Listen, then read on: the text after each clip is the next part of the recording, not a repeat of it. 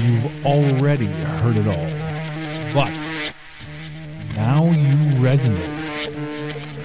The world has pushed you out of what you thought you knew, your comfort zone, and into this strange place, this slightly off reality. Welcome to the Truth Serum podcast, hosted by the controversial and funny Dawn Bates, author, mother, human, and all round thought leader. The time has come to realign your essence with your experience. We all know this world is changing. You're here now because you've personally felt it, and your reality has reflected. The Truth Serum Podcast, getting to the root of what really is. And now, Dawn Bates. Hi, welcome to I don't know what episode this is. I've lost count. Mainly because I've been really quite sick over the last few days with food poisoning. How a vegan gets food poisoning is beyond me, but I did. Had a date with the porcelain.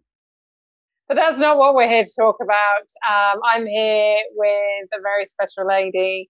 Um, we met about a year ago and we've become really good friends ever since. We've worked together.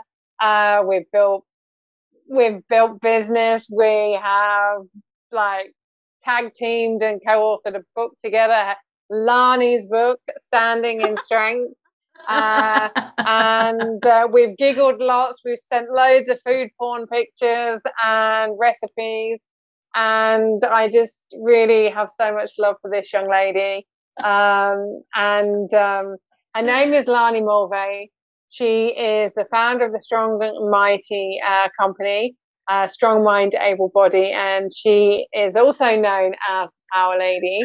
Um, she loves coffee and has her own show.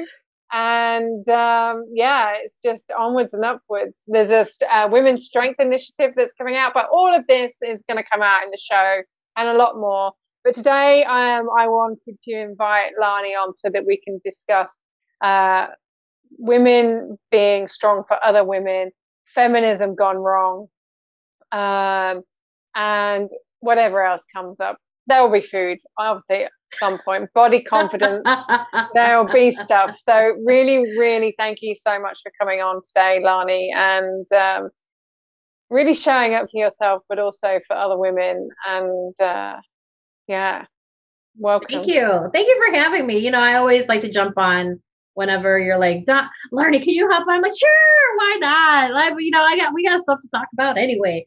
But yeah, thank you for having me. I don't think there's any subject you and I will not be able to speak about. I'm just like, sure, cool, let's go, let's do this. So I'm like, yeah, so thank you. I'm glad that you're feeling better to, mm. um, you know, talk about whatever we're going to talk about. well, I think food is probably uh, really uh, food and health are you know some really top topics at the moment, especially like you know like there's so much crap in our food, uh, and uh, I mean even this morning over breakfast they were asking me if I wanted some. They call it milo couscous, which is corn like made into couscous, and she gave it to me in a plastic bag, and that was the first thing that put me off. I was like, yeah, I don't eat anything that comes in a plastic bag. what is that stuff? Um, and I turn, and it, she goes, that's in gluten, because obviously I don't eat gluten. Right. Mm-hmm, and when I do, things don't go very things well. Go bad, yep. things yep. go bad. Um, but even on the packaging, I read uh, genetical modification. Oh, uh, yes. It's been genetically modified. Leave food alone. It doesn't need faffing with. It really doesn't. Yeah. Yeah. You know, and this is, they grow corn here in abundance. Mm. All they need mm. to do is get the corn, dry it, and blitz it in a blender. You've got Milo couscous. You know, I actually, um, I'm not a big fan of seeing that on my food either. I get a little like turned off. And like, I'm not as strict as you when it comes to like things in plastic. I mean, you know, like, I'll, you know what? If ice cream is in a plastic tub, I'm going to eat it because it's, it's ice cream, but I know you you you are very very Don't disciplined with ice that. Cream. I I, know. miss I miss Haagen Dazs. When are you gonna make vegan Haagen Dazs, please? Haagen It's- Dazs company. you know like i i like i really um commend you for being so disciplined with that as i'm here you know i'm here in the states so we are a country of abundance of overabundance Yeah, you know you we are. can we can go to the store whenever we want and pick up whatever we want Super but what the, the one thing about for me especially with my family since diabetes runs in our family i really look at um like my sister's oh sugar free sugar free but you look at the label and like okay so if it's sugar free why is it sweet? You know? And um i'm not like if i'm gonna have some sugar it's gonna be like the the raw sugar like brown sugar i don't do the white sugar makes my mouth all cotton mouthy and stuff so i don't the only time i do that is you know when I, if i bake something but um but other than that I, my protein bars i See, like I'm like don't yeah i can. I can look at my protein bars and like, um, if I eat something, I could taste that art- artificial sweetener. And um, you know, like if my protein bar is gonna have chocolate in it, it better have freaking chocolate and not like some weird like modified chocolate. Um, but it sucks to have that kind of disease, you know, have diabetes as part of like our disease because um yes, we do love the sweet foods, we and they modify it so we can have the sweet cravings. And you know, we just have to as for me and my sister, we we ha- we're really we have to pick and choose like our fruits and what we're eating and everything because we sugar's in everything. It's in Mhm. some sort of form or whatever.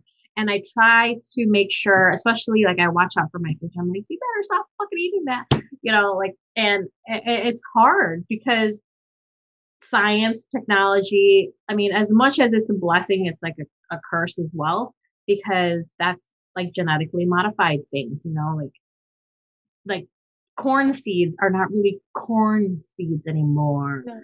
you know, um, you know, I live in an area where there's a lot of cornfields, but they're not edible corn. They're corn for fuel, they're corn for whatever. And I just think that as time goes on, we have like, Okay, don't you I'm going to interrupt you there because you just said it's corn for fuel, right? What's just triggered in my head, because you know, like my head goes off on tangents and go, ooh, down rabbit holes. If we've got all these gas and oil pipelines being dug up, and in the States and America now being shut down by the, you know, the idiots that run the countries, um, said with such passion and respect, obviously, for said people. Um, I mean, what the hell? I mean, seriously. Um, but the thing that's got got me, and this is something that I've been incredibly um, aware of for the last like 10, 20 years. Um, I grew up in the UK by the on the North Sea, um, and so I remember the Piper Alpha disaster. I remember seeing the oil on the beach and animals being covered in oil as I was growing up. This is, I think, where my environmental vigilante, uh, well, I'm not quite a vigilante, vigilante, I can be if I want to be, but I, try, I choose not to.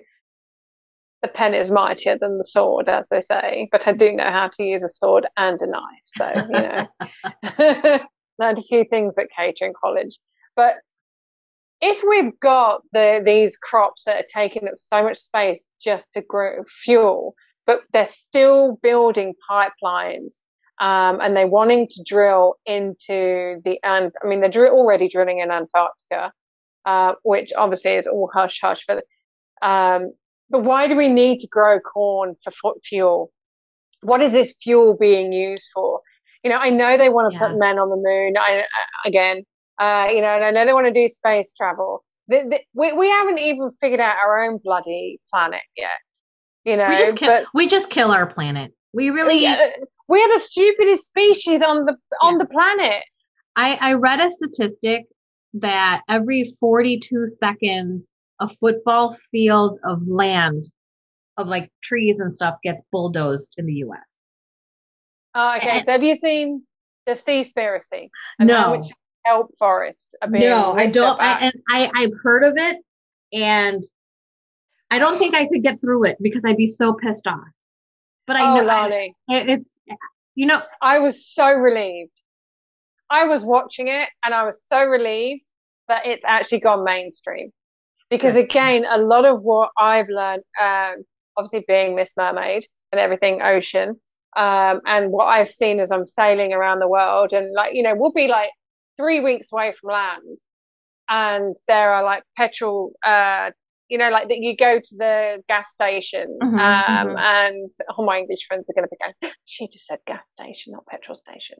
Um, oh, I'm getting it already.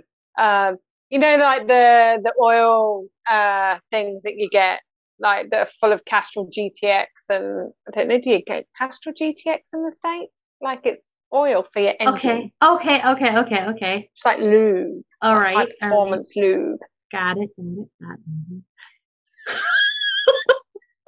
we need to have a? Do we need to? mhm.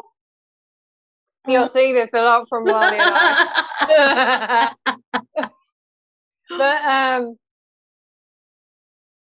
when you see one of those floating, when you're three weeks away from land, just bobbing along, and you're you're there trying to get the net because you you like seriously, some of the boats I've been on, we've we've we've had more crap that we pulled out of the ocean on board when we got to the other end. And then we're like, once we've got there, what do we do with it?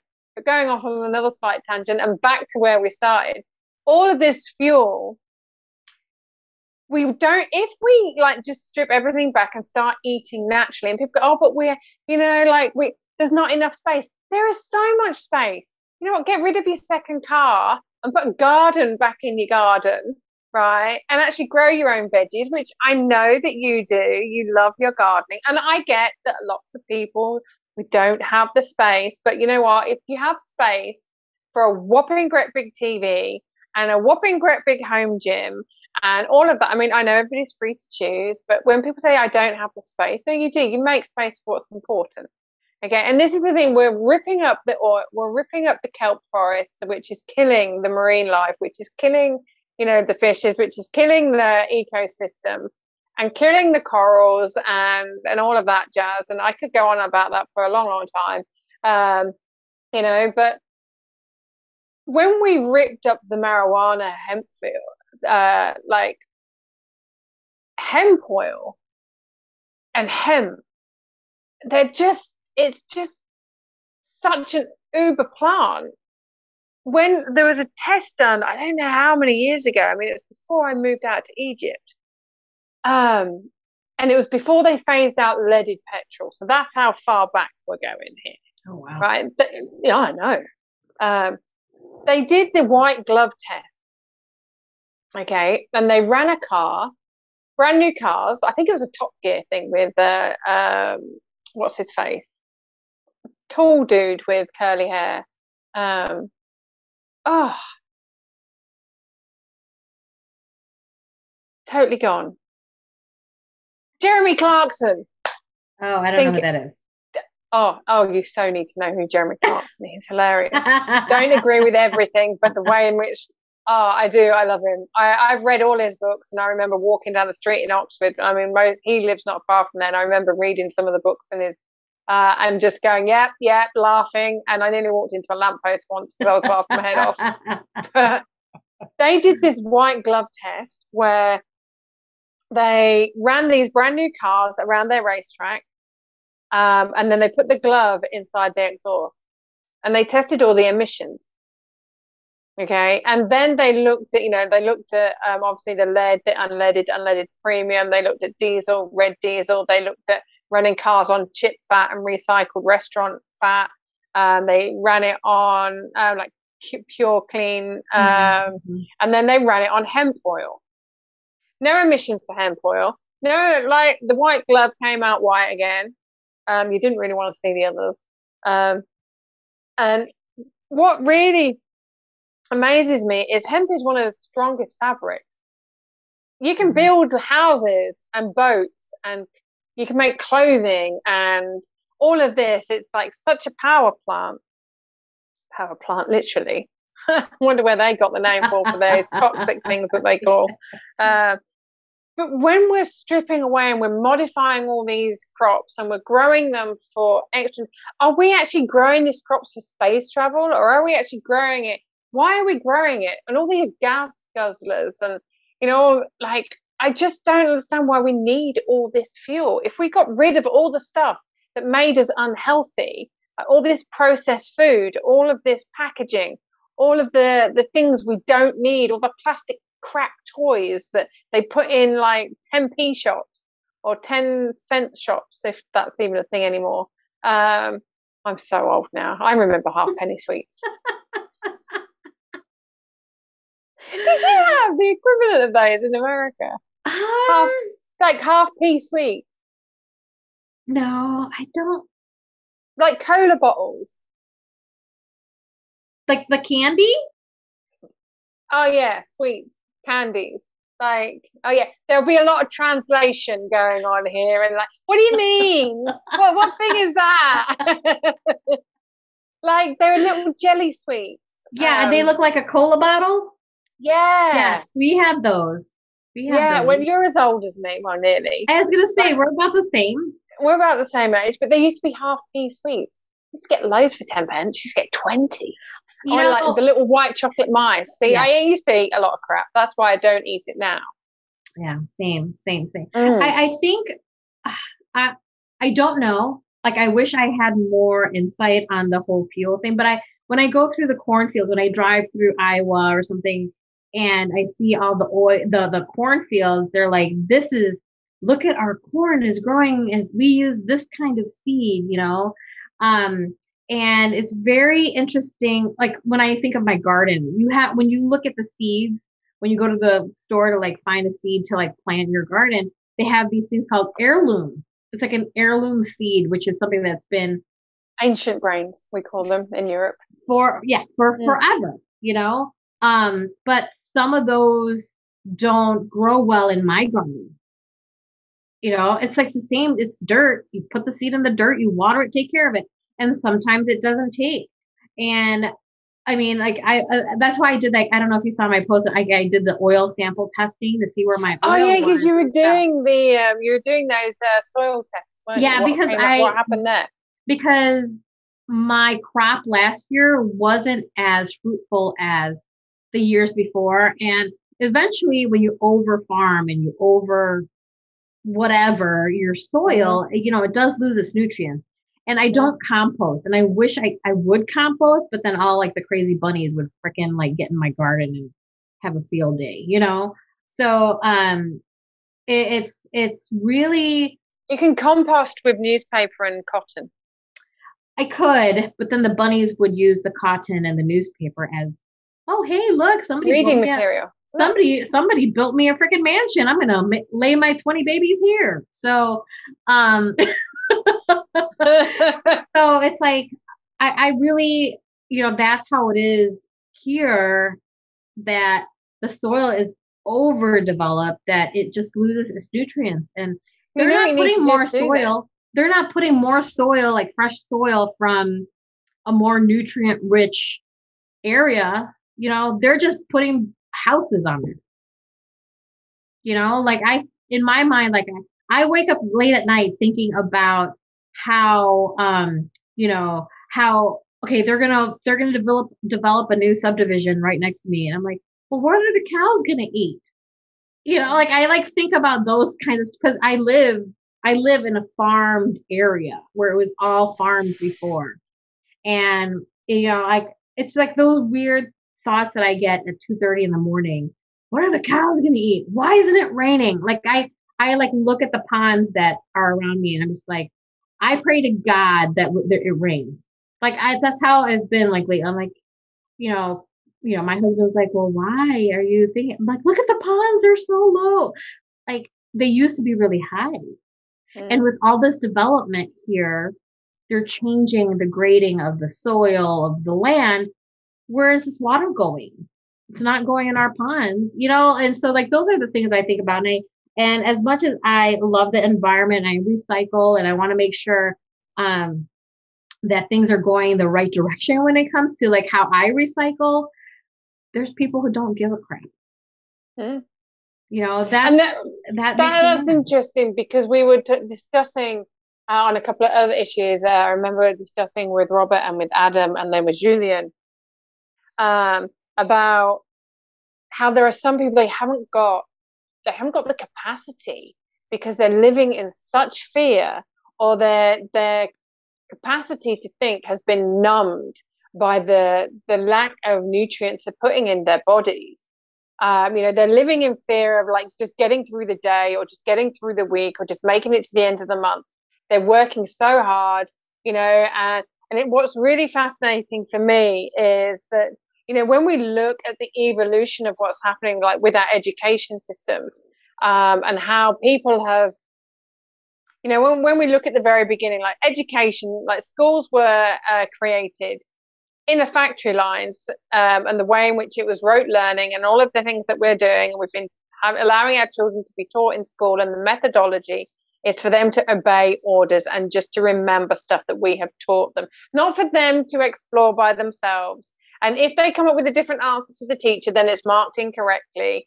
Um, and this is one of the reasons why we're seeing a breakdown in education systems, I believe, because we're having people come from different parts of the world. We're having people come from different um, belief systems that know about these st- things and go, well, actually, you're wrong. And so there's a lot of conflict going on. And then there's the teacher management, so it's a teacher and all of that jazz. But what we've got is we've got a system that has is broken, an education system that is broken. So people aren't being educated to a level where they can question the government. They're not being educated to a level where they can actually have the confidence to actually go, you know what, I can learn this by myself. I can go and get a book. I can go and learn this and study this by myself. I don't need academia. Mm-hmm. Mm-hmm. And then they're also then being told, well, you know what, you really do need a professional to teach you how to learn. You do really do need a professional to help you understand that. No, we have the capacity of human beings to actually learn all of this stuff, right? But we're being told that we don't. And then when we're uh, we want to go and do stuff, we're then pushed back and when we're looking at how these people they don't have the time to grow their own vegetables they don't have the time to learn about all of this stuff they're putting into their body they don't have the time to learn about how to create a new life for themselves they don't have they the sure time do to know think, how to take a selfie. They sure oh know, they do. they sure and they know, know, how to twerk it on tiktok. Yes. Um, and that's what oh my gosh i could go on that uh, i could talk about go this there for, go there. know? it's like you know this whole this whole like when I think of education, for me, how I grew up, you know, I was an immigrant. I I didn't know what American lifestyle was like, but that's what fucked me up. Mm-hmm. You know, that's what made me hide myself because my family wasn't the Americanized family. You know, we I didn't see myself as someone on TV. I didn't grow up like being able to talk to my parents. You know, they worked hard you know, we are on our own. We we grew our independence like on our own because we had to. We like didn't have that kind of access. And I think right now there's too much access to stupid bullshit. Absolutely. Just stupid things. Like you were talking about this TikTok. Someone's like, Laura, you should go on TikTok. I'm like, why? Uh, no. No. I'm not going on TikTok because I mean, sometimes I catch myself 20 minutes scrolling onto my freaking Facebook you know, and I'm just like, ugh, okay, I gotta stop doing that. But I mean, I I think I've just I have just had to build myself to be more disciplined to see what I'm seeing. You know, we're talking about food, what we're putting in our body. Um, like tonight, it's gonna be pizza night here at our household because I'm too tired to cook. Oh, you know? I really want pizza. See, I do gluten free, Dawn. It ain't gluten free. We eat gluten uh, here. You know, but, like I'm just, I am. So, this is, and I know this sounds crazy, but part of me is like, I cannot wait to get to the states to eat a gluten free organic pizza with vegan cheese, mushrooms, olives, and chilies. Ooh, oh, and pineapple. right? Good. Oh, mm. but the thing is, like you were saying, I am disciplined do I see cakes and go, oh, I just want to stick my face in that? Absolutely. like, no. if I see a bar of chocolate, I'm like, oh, I just so want some chocolate, but that's not chocolate, Dawn. And but again, it's like you say, it's that discipline. Yeah. And there's nothing wrong with pizza. So well, there, and, and it's like to, to go back to the whole education thing. Like I asked somebody, I said, "Did you did you know about Asian Americans when you were in high school?" Because I know when I was growing, I don't remember any history lesson about Asian Americans. I really don't. Like I don't mm. remember.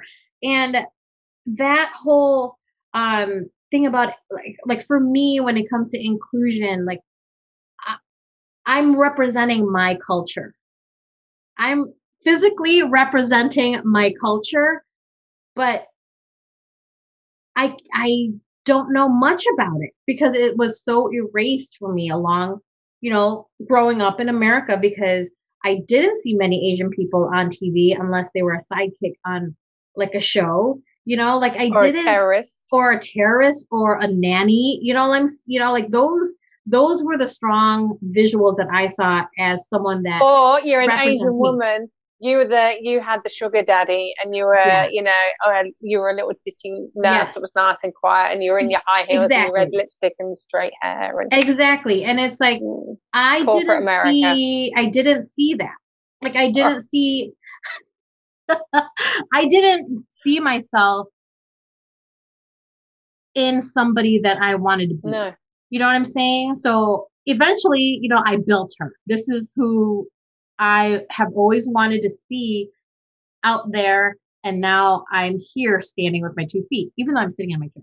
But um, it, it's like, but it's just like, you know, that whole education system, like I, it's very one sided. Mm. And unfortunately, there's a lot of people excluded from mm. our history. It's and this is the thing. People say that cancel culture is a new thing. No, it's not. It's been around for decades. It just has a cool. It just has a hashtag oh, now. Yeah, oh yeah, just has a hashtag. It just has a hashtag now. It's called. Let's not just put. Let's not teach it. Let's yeah. not put it in the books. Let's hashtag. Let's skip. Let's skip chapter three in this because we're going to go to chapter four. It, yeah. It's really. I mean, okay. Quick question for you then. You just said that Asian American, and last night, I mean, I was up until midnight doing the next module for my PhD, and it's uh, in, it's called uh, interculturally understanding, or I can't remember what it's called, but I was just like, oh my god, social anthropology, culture. Um, I'm just like, oh my god, I'm loving it. I'm like, oh my god, how many hours have I spent reading this, and then going off on this link, and just I loved it. One of the things that I wrote down because you know I'm doing the authority mastermind, which you know mm-hmm. there's leadership and the, but there's a whole culture module in there and then the one that follows is all about social justice and i know that you and i are going to come on to social justice shortly but um, the culture one of the culture things is the one i wanted to explore is the what is i mean obviously what is culture and how do we understand that but one of the things that my boys had growing up and that i know that my ex-husband had because he was egyptian palestinian um, that his mother was Egyptian, his dad was Palestinian, but he grew up a lot in the UK. But because he was a brown face, he was a Pakistani, which he wasn't. He was an Arab. And anyone with any knowledge between Arabs and Pakistanis would have known that. But, you know, he was brown, so obviously he is Pakistani. That's the UK mindset. Um, one of the things that there was being referred to in one of the books that um, I was reading last night uh, as part of the, the module that we're doing um, was um, African American, European American. And, my, and I was like, well, how does that even work? Because that doesn't work in my head because Africa is from the tip of Egypt down to South Africa. Africans can be the Dutch white Africans in South Africa. They can be as black as my friend Costa from Angola. Or they can be, you know, slightly lighter shade from uh, you know from Botswana where my friend Neto is from, and then you've got my friends that are from uh, Nigeria, you know, and then you've got the the uh, people from Aswan and down in Nubia. um, in Egypt that are really dark Egyptians, but they're Arabs, but they're, uh, they're also Africans. Oh, Okay. That's just Africa. We've not even got Yeah. started on Europe. You know, are we talking about, you know, and I remember there's a, a line in a film, I think it's True Romance, where uh, Al Pacino, I think it's Al- Pacino, turns around and says to Christian Slater, Do you realize why um, the uh, the Southern Italians um, are so black? Because the Arabs fucked your grandmother, or something along those lines. So Mhm. you've got the really, really dark Italians, um, and you've got like the dark Greeks, so but you've got all different shades of everything going on. But are we saying that somebody whose grandmother lives in the UK, um, that married someone who was from, say, France, but was, you know, let's just say the Algerian French that lived in France, and now they've actually, uh, so they're European, um, but they've now gone to America. So a European America in today's age, like first generation European American, oh, but you're not European America because you're not white. You know, how far back are we going to go with this? Um, and then the European settlers, okay, let's just have another look at that because the European settlers, um, you know, they were Scottish and English and Irish, right? I'm loving that, the Celtic vibe. Um, and, you know, but then you, and it's like, but the African American, well, it's not just because they're black. Like, well, what, like, and then you've got the Asian American, but why? And I get it for it's for the classification, and I get it, you know, because we need to identify all of these aspects of, you know, we we we've got to be inclusive.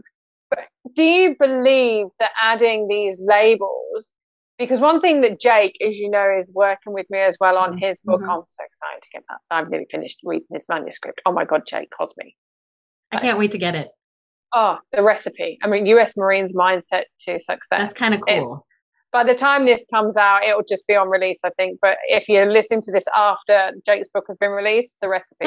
um, oh, but he was saying he's just American. you, you Um, know, I mean, he's got like he's got a ton of diversity. I mean, when you read his mix, it's like, oh my god, that's just like a really awesome mix. But then, what are we thinking about the Native Americans? You know, mhm, well, mhm. and, and, for me, it's like, and then you've got the Latin Americans and the South Americans and the Central Americans, and then you've got the North Americans. Well, North Americans, I mean, don't even go cross over the border and call a Canadian an American because that's just not happening. But Canada is in North America, is it not? When Yeah, you look, it is. Yes, it is. Yeah. so they are a North American, but the Canadians won't have that. Like, no, I'm Canadian, right? Totally right. but again, it's all of these subdivisions.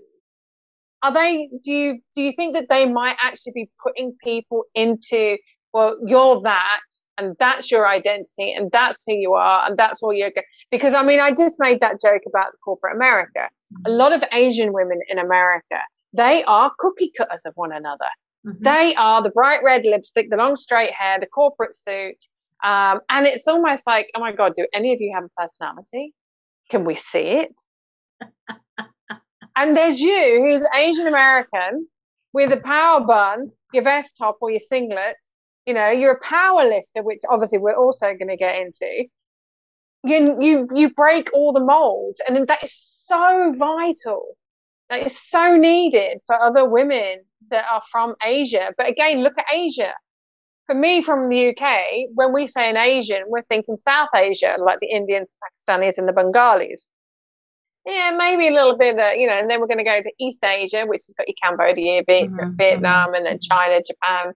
They're being really classed Jap- Japanese as Asians. No, we just call them Japanese. And you've Mhm. got the Thai people from Thailand and Indonesia. And so where we are in the world and where we come from. But you know, the Chinese were in America in America long, long like they were in China, like they were in America like in the 1400s. Mhm, mhm. Not many people know that. I really think There you go, that- blur. no, I really think that for me, I identify as Asian. I do. Um, but when you see a checkbox on my test or something like that, I honestly didn't want to hit a checkbox because I was neither, you know, this or that. You know, like they could like No, back in I'm- the day, You should do in a new one, day- Laarni. back in the day in the 80s when I was taking these exams, Asian was considered like mainly like Indian, right, uh, okay. Middle Eastern Indian. And I just be like, other? Yeah, yeah, Circle you're the other? worth it. Yeah. So, um, What does that do to your psychology? yeah, I mean, I really, it comes down to me. I believe it comes down to education of how you grew up. I consider myself Asian American because, yes, I'm an immigrant. Yes, I grew up in America and I identify as American because I have a passport and I'm legally bound to be, I'm legally here. And, um, it comes to like, what am I, I feel like it comes to an, to an individual. What do you want to, you know, what do you want to identify as? As a race, as an eth- ethnicity. You know, I used to say, so is ethnicity and race the same thing? I used to like think about that too. Because so ethnicity is is it what I look like and what you Mm. you what somebody else outside of me is seeing. Oh, she's Asian. Boom. Boop, click. But my race am I Filipino? It's like country versus label. I guess Ah. for me. Your nationality. Yes. You know, it's like, okay, well, and it don't, I mean, that's where all this identity shit that I went through when I was younger, growing up. here Which you cover in your chapter in your book. Yes. Because it, it fucked me up. It really did. Because it's like, okay, why can't I be like the white people on TV? Why can't I have that family? They look like they're having them a blast. Everything's peachy keen. And I think that growing up, that's what in the, my mind is like, well, if they can have it on TV, you know, why can't I have it? That reality, that skew of reality for what your, what entertainment is versus how you're living. I think that's what fucked me up Mm. because what I saw on TV is I thought was reality and it Mm. wasn't. And you, go, going through high school here in the States, that's 11, um, like 12 years old to like 16, 17, whatever. You know, I, I went, if I could show you all the different phases I went through in high school, you'd be like, oh my gosh, no wonder you were like kind of like torn in who you are. Because I, identity is not really talked about. It's all assumed. Mm. It's very, um, oh, well, you're Filipino. Oh, you should be a doctor or a nurse, right? No, I'm not. You know, I'm neither one of those. Oh, you should, Yeah. you should, you should guess. play, you should play at tennis, right? I'm like, yeah, I play tennis, but I don't play. I don't like it. Hmm. You know, it's like the, it's built on this stereotype it's built on assumption. And I feel like when you, when people visually just see me, that's all they see. And they, they identify me and I fall into that category, you know, but yes, I, I, I identify myself as an Asian American because that's what I want to be identified as. Mm. I'm a, I'm Asian Filipino American. Like if you want to get really really specific, I am Asian Filipino American. But Mm. I I'm proud of that. I am You know, and I am proud of where I came from. I Mm. own where I came from. I own how I grew up. And that label, it it's it's just a for me, it's just an like it's for paper.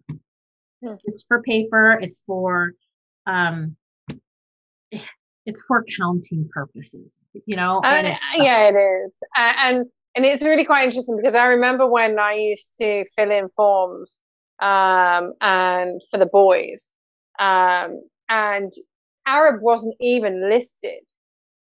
Like Arabs are one of the largest, you know, ethnicities on the planet, and they didn't even have a box on the paperwork in England. They were just Mhm. completely ignored. Like you, we don't even see you. You're not here. You're invisible. We don't even want to know you exist. So I used to draw a box Mm-hmm. And I used to mm-hmm. write Arab next to it and I used to tick it. And then I go, P.S. Arabs are one of the largest ethnic groups here in the world, and it's about time you bloody well recognize them on every single piece of paper. I, I was on a mission. I was like, oh, my boys will be identified. They will be recognized. Dun, dun, dun. Yeah, yeah. Like She-Ra with her sword. Um, and, um, and, you know, I remember um, when I was working on this uh, this project in the north of England, we were working on regional regeneration, and I was working with the BME, the Black Minority and Ethnic Forum. Um, you know, I was the token white woman um, because, I, but I was only the token white woman because I was married to an Arab. Oh, I used to pull them up on that, I tell you. But the thing is, because I knew the the Islamic faith uh, and because I knew Arabic, and because I was willing to learn Urdu, and uh, I was willing, and I identified as the, no, I identified as food. I am food. you are food. I am food. I'm so tasty. Um, but um, um, the um, lost my train of thought now. Hang on, bear me a second. Um, you bitch.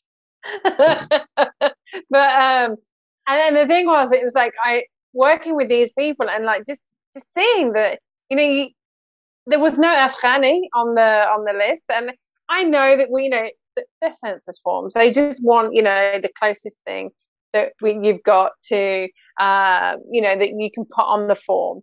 But it was just like, and I get it. For me, there's only one race. That's human race. Um, and then we have like mm-hmm. ethnicity, then we have the nationality, and then when we're breaking it down even further, we can look at the faith. Because one of the other things that used to really annoy me is I've got a lot of friends who are Arabs that are also Christian. Um, I've got Arab friends that are Jewish. I've got Arab friends that are Muslim. I've got Arab friends that are a- atheists. But where I where we lived in the north of England, there was um, like people couldn't get their head around the fact that you would have like a, a German Muslim or you would have um, a Pakistani Christian or that you would have, and it's almost like the more we uh, drill down into what our culture is, you know, you, you know, we can look at okay, what is our gender culture? Uh, what is our um, generational culture? What is our social demographic culture? What is our um, you know, our nationality and how does that break down? Because you can't say that the people in the north of England are the same as the people in the south of England are the same as the people in the east of England. Um, and I, one of the things I've noticed as I've traveled around the world is there is definitely a north south divide, not just in every country, uh, but there is, all, and it's always the south that other than the hemisphere, because then I take it the next time I go, okay, let's look at the northern hemisphere and the southern hemisphere. Let's look at the countries that are in the southern hemisphere and their um, economic um, their economic powers, and then look at okay, the economic powers tend to be in the northern hemisphere. But when you look at individual countries, you tend to see that north and the south, the north tend to be the poorer ones, and the uh, south of those countries tend to be more affluent. Okay. And then I started to like map this out and I'm just like, hang on a second. I think I've hit on something. And then I come here to Brazil and that completely flips that idea on its head. I'm like, okay, well, the south of Brazil is, um, you know, a lot more affluent than the north. Uh, and then I know that's actually the same concept. And you know, and it's just because for me, as I'm sailing around the world, I'm not just on holiday. I'm not just having a great mm-hmm. time. I'm not just faffing around on boats. Um, I'm actually studying the cultures and the diversity and the languages. And I know that there was a language that, um, uh, sorry, I can't, Tilok, is it Tilok that you? My uh, language? Uh, Tagalog? Yeah. T- Tagalog. Tagalog. Yeah. Yeah. I mean, how I mean, I never even heard of that language. Well, let me tell you, the Philippines is a is one big island surrounded by teeny tiny mm. islands. Archipelagos, yeah. And it's been con- uh people have tried to conquer the Philippines for forever. Forever, even till to this day.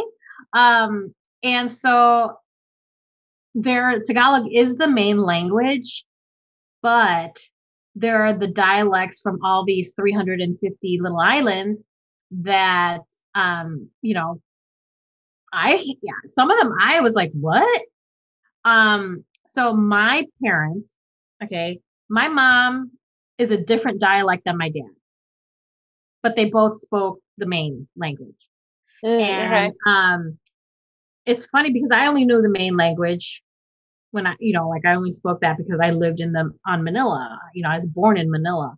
But my parents, you know, I don't know. They, my mom came from those outside provinces and a very poor, very poor province, which I still think they don't have electricity out there. Which I still think they live on dirt. They have dirt floors. Um, and it, it just, it, it's very surprising to have all these different countries trying to conquer this teeny tiny country. But what is the result of it? We have different religions everywhere. We have different dialects. We have, di- you know, we're talking about skin colors. You know, I'm I may be one of the lighter Filipinos, you know, but there are really the darker Filipinos that some of them do look black. You know, so I think we we continue to judge everything from the outside instead of like actually just asking. Hmm. Like, hey, let me just ask. Oh, I'm Filipino. Oh, I thought you were like somebody thought I was Puerto Rican for four years in high school. We okay, so my last name, my maiden name is Yogori, Y O G O R E. The guy I sat next to, known him since like we were little, and he goes, "What? You're Filipino? I thought you were Puerto Rican all these years." I was like, "Dude, we've sat. Why don't you just ask?" Mm. You know, but we're People not taught sh- to- we're not are embarrassed. No. And, and I think this is the thing. It's like, I would, I would much rather someone, I mean, I've got, I mean, I, as people will have seen over the last year and a bit, my hair has changed color. I'm going back to my natural color. Um, and, um, I, and I'm absolutely loving it. And they're like, "Oh my god, you've got like a real auburn tint to your hair." I'm like, "Oh yeah, I'm a I'm a Celtic redhead. I have got the Scottish fire. I bring the fire." You know, um, and but again, it's like when we are looking at all of this, when people they they see certain things about you, um, and they won't ask. And I, it reminds me, I mean, a very different situation. But I remember once when I was traveling in London and I worked in Liverpool Street. I was traveling on the tube and I had a cold sore. Right. And this little girl, she came, she goes, Why have you got cornflakes on your lip? Are you saving that for later? And I was like, Do you know, my dad used to say that to me about saving food for later if I got it on my lips. Said, But it's a cold sore. And her mum was so embarrassed. She goes, I'm so sorry. I'm so sorry. I was like, How is she going to know if she doesn't ask? If she doesn't ask. If I- we don't ask, if we don't allow our children to ask the questions in their innocence, and we don't encourage the asking of questions, we're never going to find out. But then again, it goes back to the education Mhm. that it's been drummed in us by the system not to ask questions because the more we ask questions, the smarter we become, the smarter the questions we ask, the more they can't get away with stuff. So the more that they can control us. Right. And what I really want people to understand, and, and you've heard me say it more than once, is that people have to remember that the government are civil servants.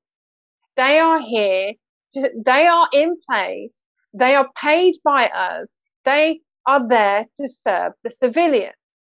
And if we didn't do a good job, we would get fired. Well, I mean, I wouldn't fire myself. I'd just do a bloody good job and my clients wouldn't come to me. They wouldn't refer people. So I would be out of a job. So, you know, maybe I would actually put myself out of a job. But at the end of the day, if they're, because the governments around the world are not doing a good job, you know, and, you know, the education system is broken and we could blame the teachers and we shouldn't blame the teachers. But no, we absolutely should blame the teachers we should blame absolutely every single person in the process that is allowing this bullshit to happen and this injustice and this corruption and this brainwashing. I mean, I've been a teacher.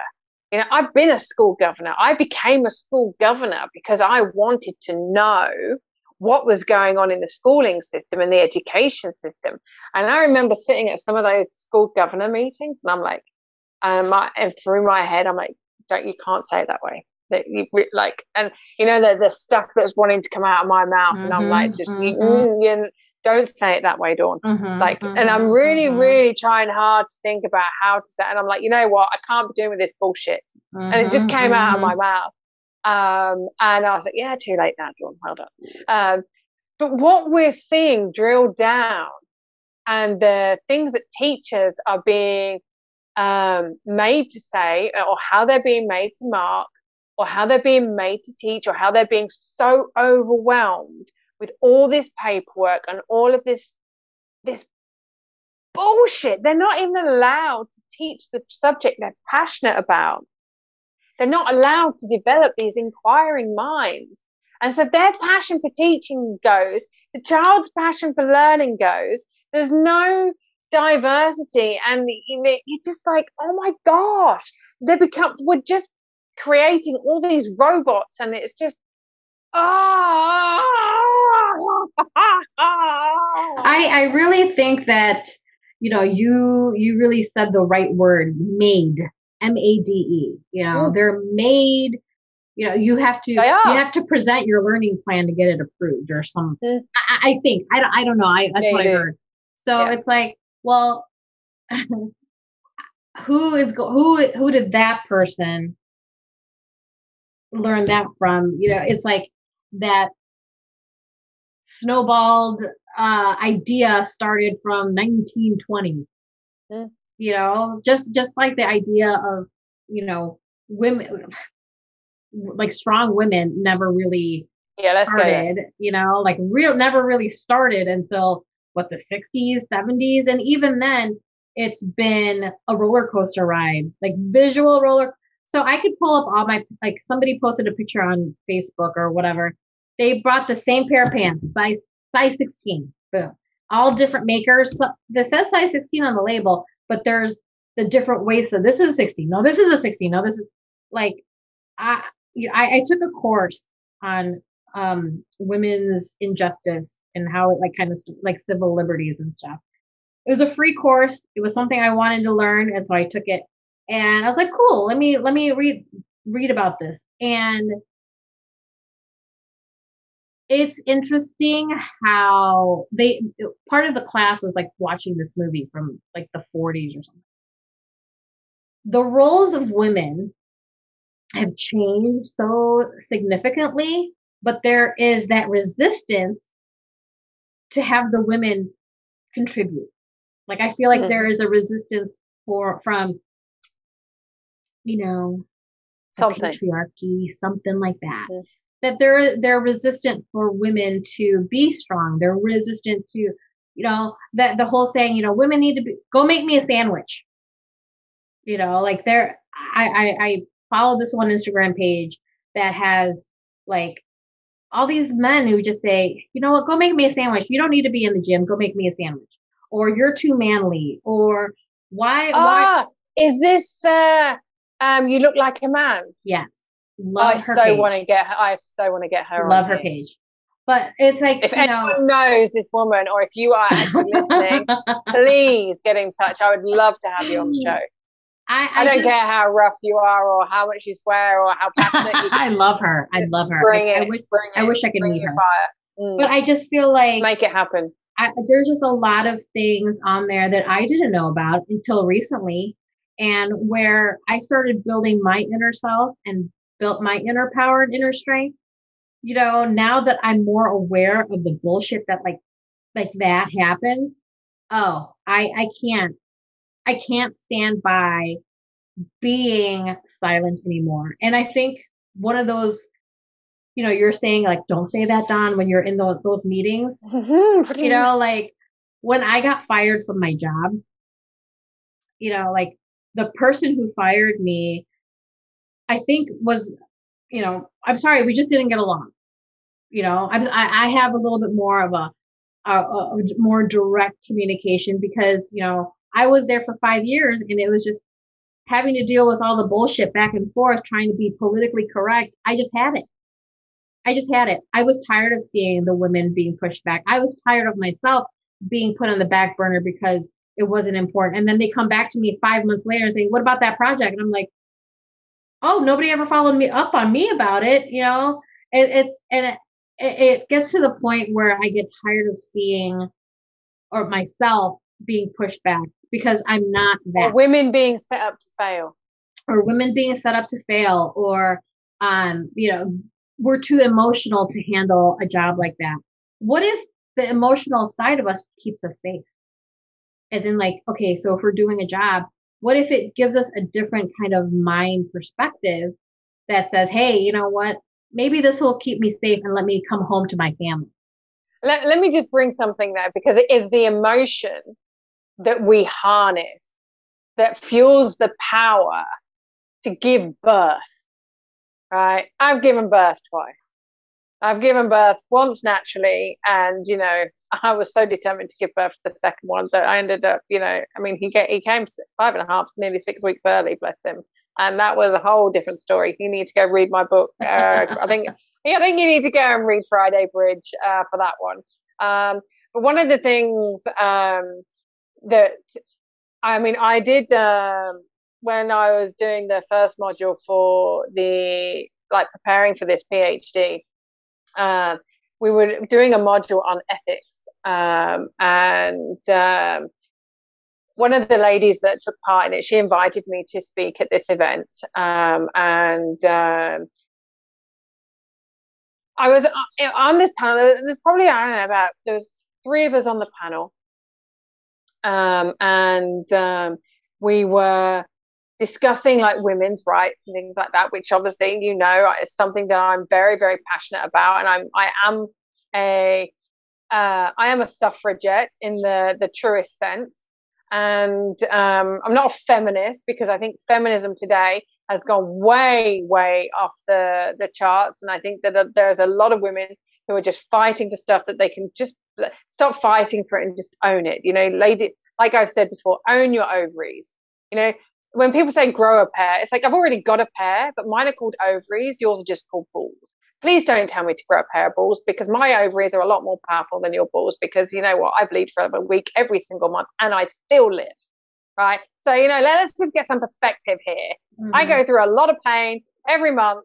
You know, I go went through a lot of pain giving birth, and that emotion that we have, that power that we have, when we push that baby out, like with all like you want you uh, hear me raw right? And i think this is the thing that so many women they don't remember or they don't know that power.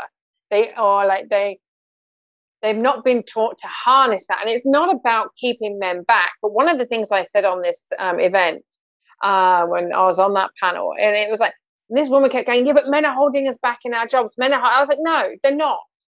And this was a really prominent speaker right? And you know, she was like brilliant, and I was just like, you know, established, you know, well respected name, etc., etc. I was like, the the men are not holding you back. If you really wanted to have a pay rise and you really wanted that position, you would walk away from that organization and you would set up an organization yourself. There is so much funding out there. There is so many grants available. There are other women who are as frustrated and in senior positions that you are in that if you all just got together and created this organization together, bringing your skills and harnessing it, you will probably be making three, four, five, ten times what you're making now. Have more power. You could hire all women. But then that would be sexist. But you probably wouldn't think about it. I said, don't go blaming the men. Men are not holding women back. Women are holding women back. Right. And we have this power. And the thing is, it's like when we get into this point of blaming other people for where we are in life, whether it's blaming our parents because, uh, well, uh, my parents were poor or my parents weren't educated or my parents gave me this life or my parents didn't educate me or they couldn't afford it. So, okay, well, you, your parents couldn't afford it. You're an adult now, are you not? Like you just said, you did a free course. There's so much free content out there, but all they're doing is downloading the free course on how to twerk on TikTok, you know? And it's, ugh. it's, I, I think the reaching out for looking for resources is another um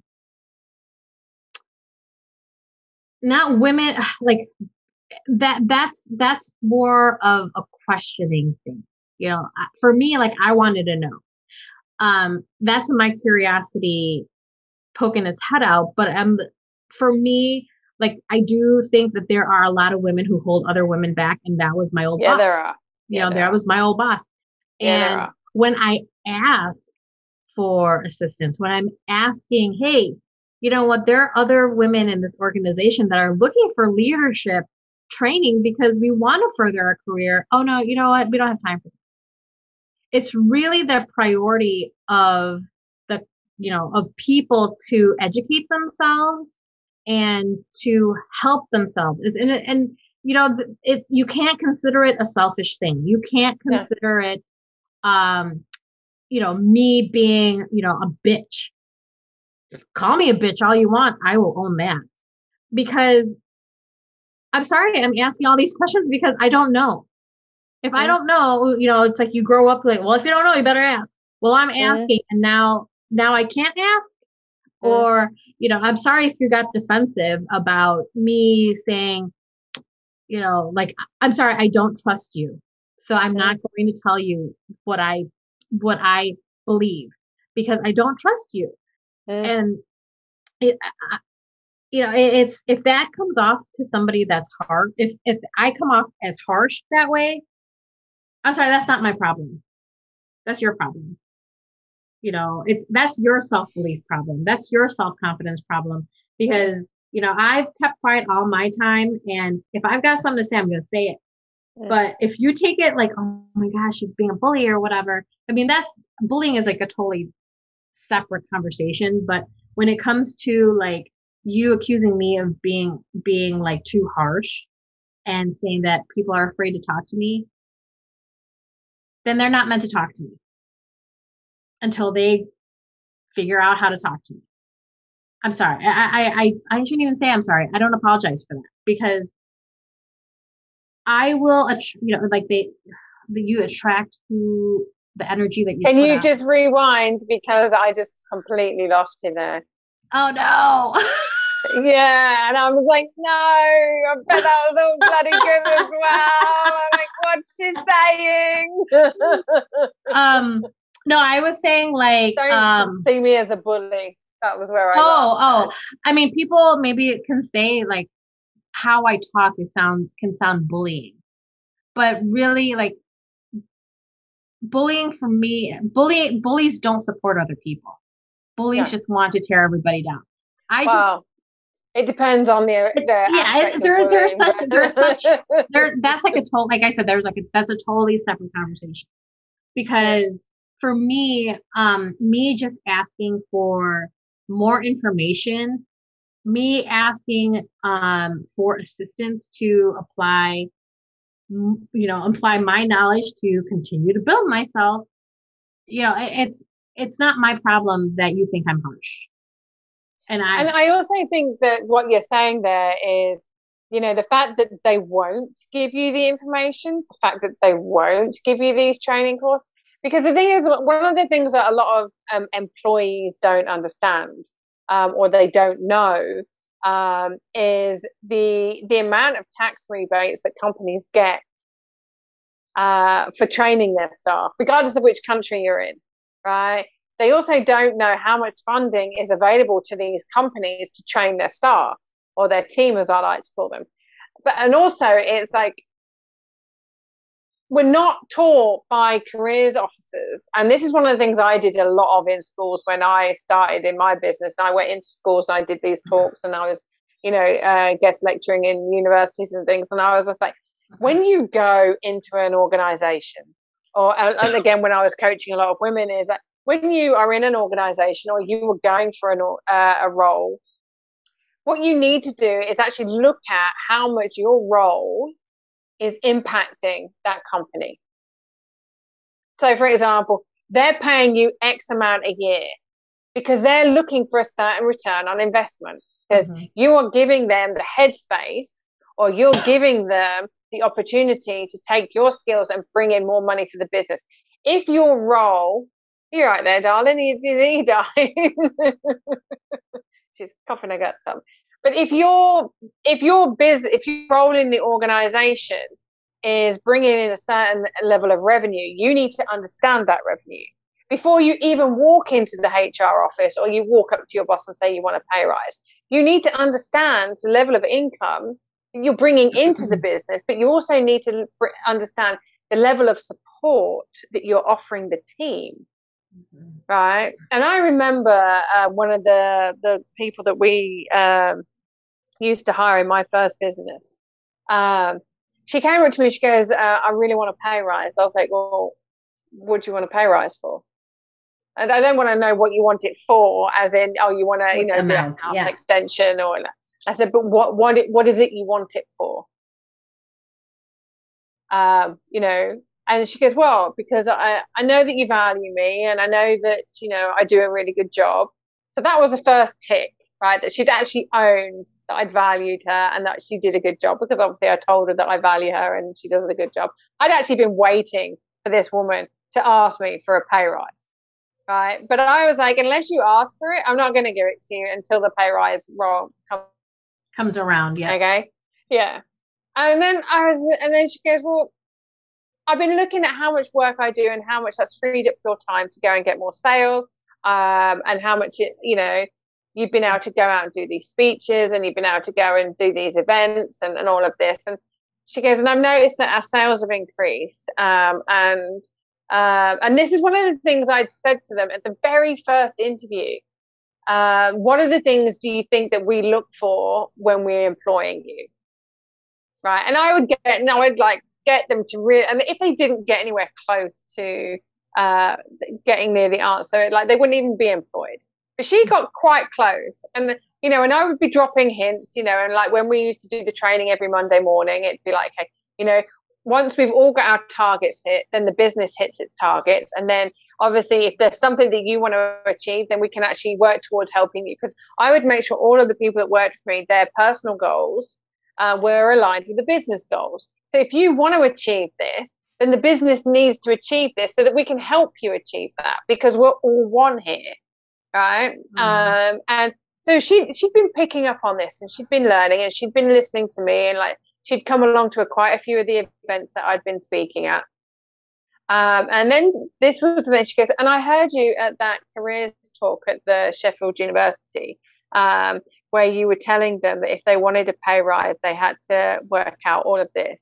Um, and that when they went to a job, that they had to ask for a certain thing for their value. She goes, and she goes, and so I went away and I did it. And I was like, yes. I was like, she listened. Thank God she listened. I knew she would. Um, and she goes, so I've worked this out. And she came to me and she had worked it out. And I was like, yeah, no worries. Pay rise is yours. Right. And she was like, really? I was like, yeah. She goes, oh, thank you so much. Went, you've understood the culture of this company. So bringing it back round to the cultures that we're, we're educated in, the culture of women holding each other back. Because this is the thing, when your boss was holding you back, it was because she knew that you would become so much more than she would allow herself to become.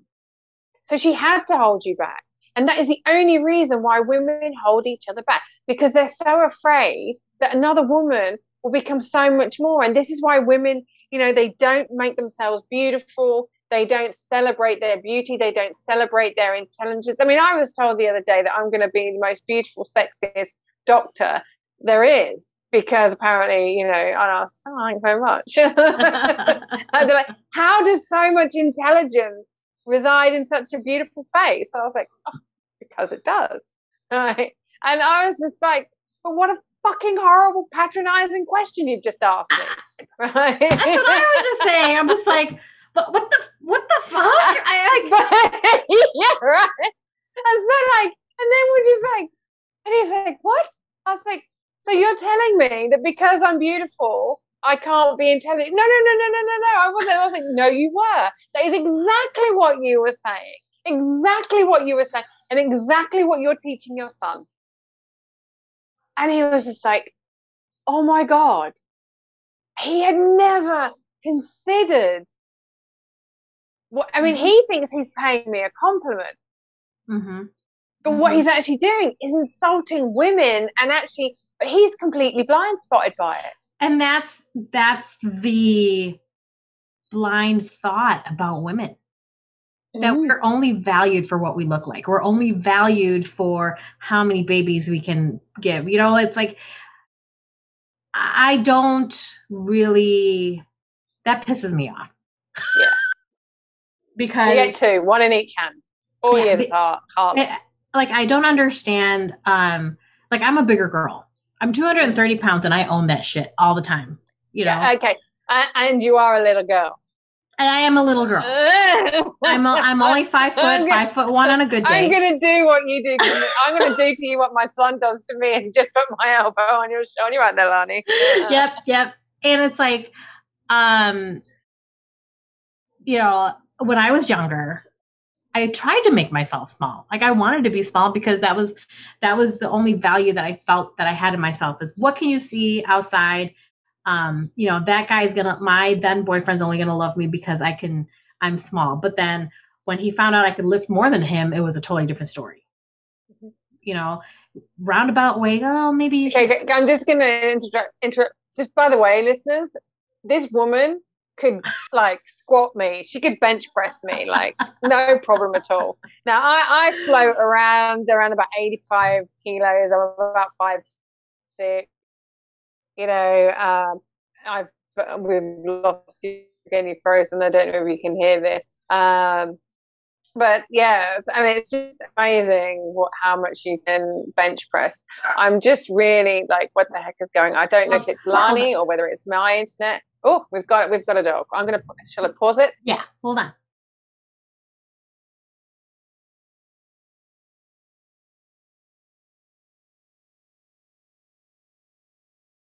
Laarni's internet all mine. Are you back? She's back. She's back. I'm here. See, this is the thing, right?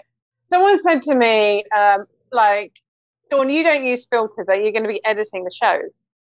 I was like, no. Because for me, it, like, I could, you know, try and uh, get rid of the background noise. But, you know, I quite like the fact that there are birds in the background tweeting on some of my interviews. It makes it quite, look quite nice, you know, and I want it to be real. And it doesn't mean, I mean, that doesn't mean to say that, you know, I mean, this is my very first podcast. I'm not a sound engineer by anybody's. And like me starting to edit stuff at this point in time, um, you know, I would probably make more of a mess. I would make more mess trying to edit it than I would actually just leaving the stuff in there. So there will, and because I am sailing around the world and I will be on um, islands and I will be in marinas and really remote places. Like, I mean, I'm in a very small fishing village at the moment Mm, uh, and um, you know, it's I need to have the ocean by me. Like, if I don't see the ocean, then I'm just gonna. I mean, I mean, uh, yeah. Anyway, um, so there are going to be glitches in there. So bringing it back, um, I'm not quite sure where we got up to or where we were at on that. But we were talking about how women hold each other back Yeah. and how like my my team member had actually done the work and she'd Yeah, listened and she'd yeah. asked for that pay rise. But the thing is, like, you stepped away from the company, um, and it was about a year ago now. I think Yeah. it's just over a year ago. Yep. Uh, And Mhm. if you could just let us know what it is that you've achieved in that one year of not having someone else give you permission to be yourself Oh. when it comes to your career. What have you achieved, Laarni? All right. So, um, Brace yourselves, folks, because she's not just called the power lady for nothing. so okay so to start this journey um so march 3rd 2020 i was let go from my job i had a job lined up in april um and i was like cool you know let me hop on there and i'm ready to go. Um, they called me two days before i started and said hey um you know we don't with it had started with the covid pandemic and they're like we don't have that job that contract that you're going to work. Oh shoot. Okay well you know what? Let me just take a few more months of vacation you know. Um, june 24th i was supposed to start another job and they called me the friday before i started I remember that. and I like- was like, Laarni, you're not going to take that job. and i was like they were job. like sorry you don't you know we don't have that contract for you and i really took that as the sign, as the pivotal moment of this of starting a company that I've always wanted to have. Okay, so I started a company now it's called Strong and Mighty, um, which technically I have had Strong and Mighty in my head for the two years before I got let go. So, well, okay, well, Laarni, what the hell are you gonna do? What the hell are you gonna do? So, you know, I had to do like a lot of like, okay, what do I do here? You know, how am I gonna what what part of this company is what I want to do? Um, so I started joining groups, jo- joining groups, and I met one coach who I thought was going to be like like a, a great business coach that was going to mesh with me and help me. And don't get me wrong, it was great for that time. I needed it for that time.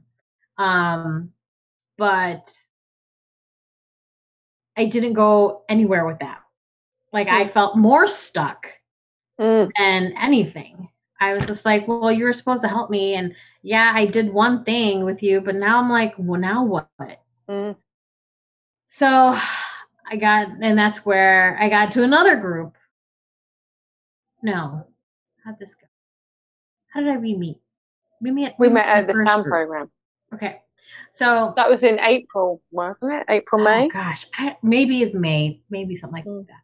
So you know, like I honestly, like if if if I could rewind or see some of the video from when Dawn and I first met to see what I am now, oh my god, I'm totally a different person. You know, like I yeah. I've started my company. I've this I did a summit last year, my first ever summit with amazing Crystal Richardson.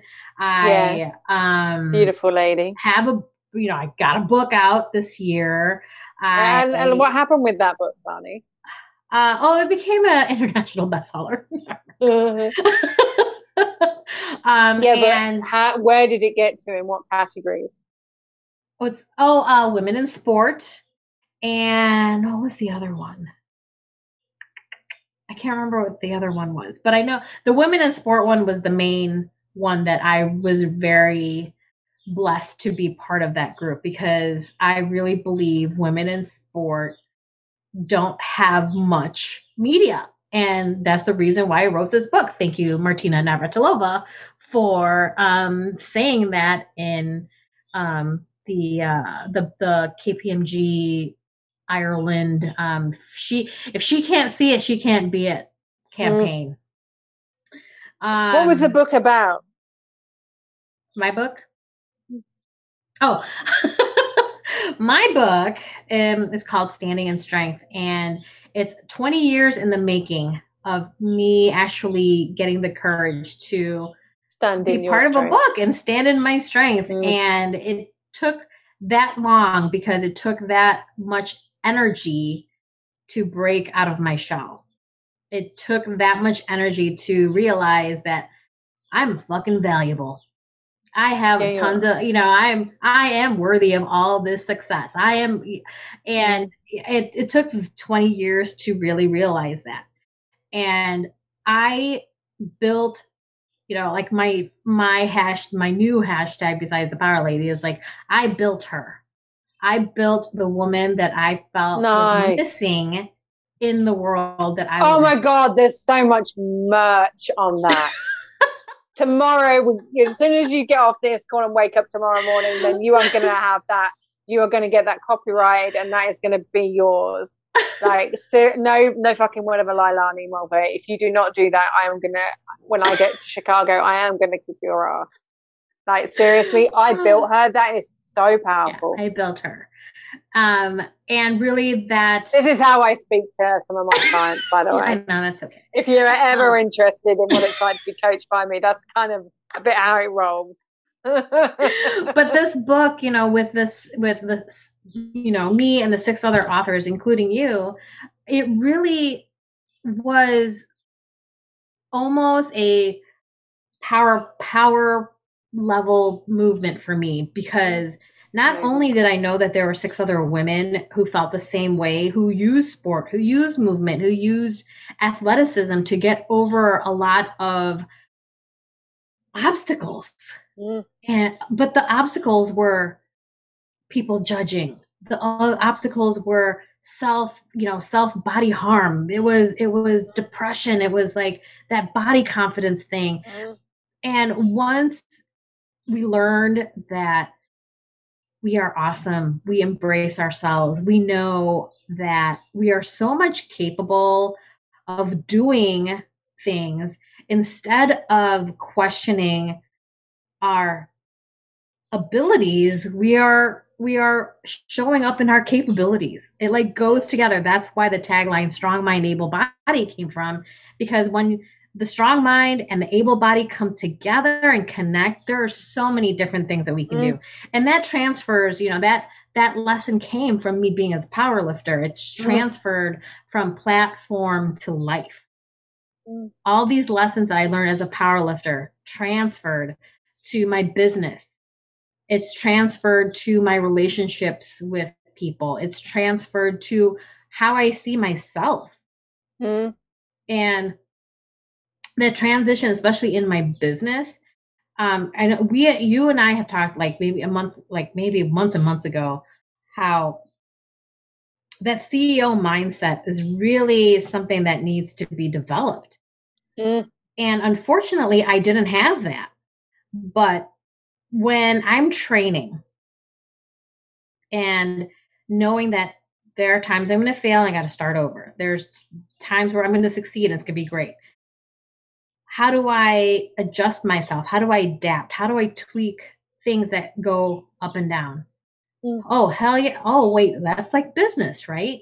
Some days are going to be good. Some days aren't going to be bad. Some days you got to fire somebody. Some days you got to be parenting. Like, you know, I mean, it all comes together. These lessons in powerlifting, I mean, I just take it as from powerlifting because it took me to be able to lift 402 pounds and fail because it didn't count, you know? I don't like, even know how much that is because I'm doing kilos, but I'm like, 402 pounds. That's heavy. That's a yeah. lot. So, you know, like, yeah, I wish I. I, I, I don't even like. I think that's like one. What is that in 170, 180 something. Anyway, that, that that's what I'm saying with these lessons. You're still in shock. You're like? Um, There's me yeah. going, yeah, I can, I can, I can squat 60 kilos. Yeah, I'm good. I'm doing that. I can do, you know, three reps of 15, 60 kilos, rah, and then still walk afterwards. I'm good you know, I can bench press, you know, all of this. Yeah, I'm good. and then you, you come along with the 117, 200. And, but again, it's that comparison, isn't it? Mm-hmm. Yeah. Because some of us, like you're using like where you like, how am I comparing what I'm doing in my powerlifting and how that uh, resonates out into like, uh, you know, some days I'm going to have a really good day on powerlifting, and some days yeah. I'm going to have a really great day in my business. Some mm-hmm. days. I'm going to really feel like I want to do um, the cooking, cook from fresh. But tonight, you know yeah. what, we're having pizza. You know? yeah. and, and, I think that's the thing we um, that we sometimes go through this process of actually being so hard on ourselves.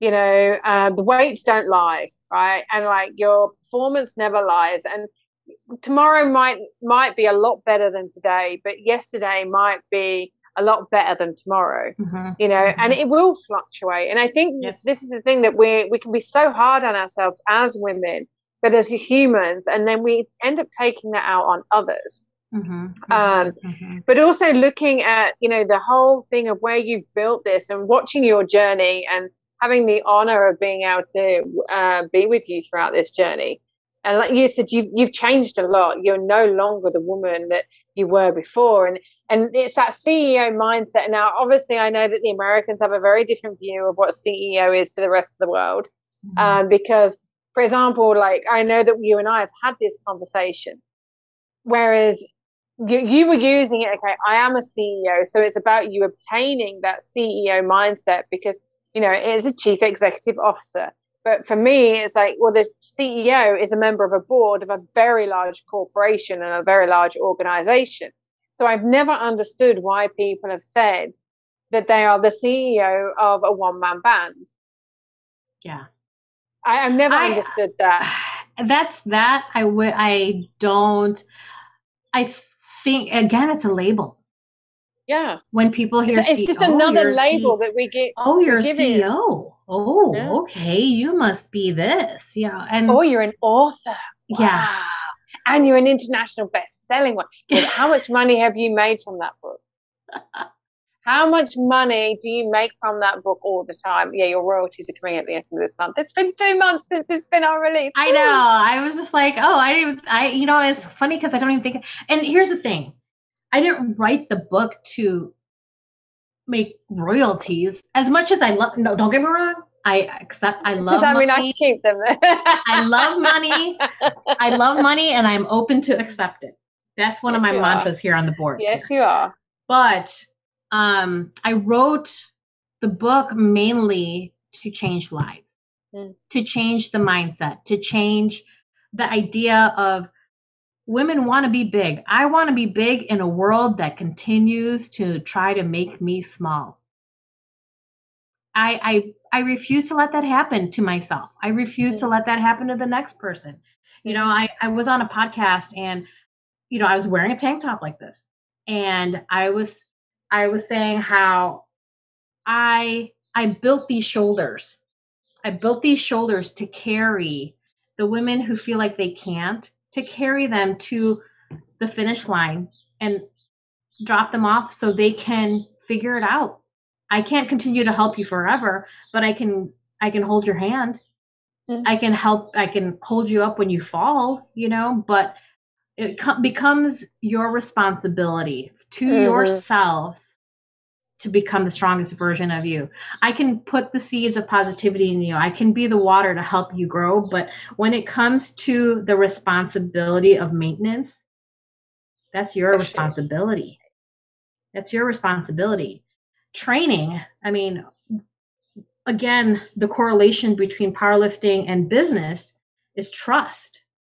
You really have to trust in your training so you can lift 402 pounds, or you're going to fucking hurt yourself. You're going to You have, to, trust. yourself. You're going to have to trust yourself to make these CEO decisions Mm. in your business. You know, sorry, that's Chris announcing something. Um, and, and it's like you can't. Food's you- here. I know. You can't end up like having that trust. If you're calling yourself a CEO and you're not trusting yourself, you're not a fucking CEO. And also, if you, um, this is something, and I, I, now that we know that your food is here, we will wrap this up because you will be coming up for more and more episodes. Um, you, the, one of the things that I love, and I really want to just finish wrap this up with, you know, your Women's Strengths Initiative. Um, and, and I just want people to know this is not about because Laarni is very much along the same lines as me. We're not about man bashing. We are on about, like you just I said, love men. women take. I love men. Uh, uh, yeah. Uh, but the thing is, she goes, "Rah." but the the thing where it's not about the man. I'm a mother of boys. Well, not boys, young men. Yeah. Um, and um, oh, I have to share this. Something that my eldest said to me. Um, I, I was just like blown away because we were talking about what his plans are now that he's just left school. Mhm. Um, and he made a really beautiful distinction between him and his girlfriend. And he was saying that, um, you know, they're, they're now both 18.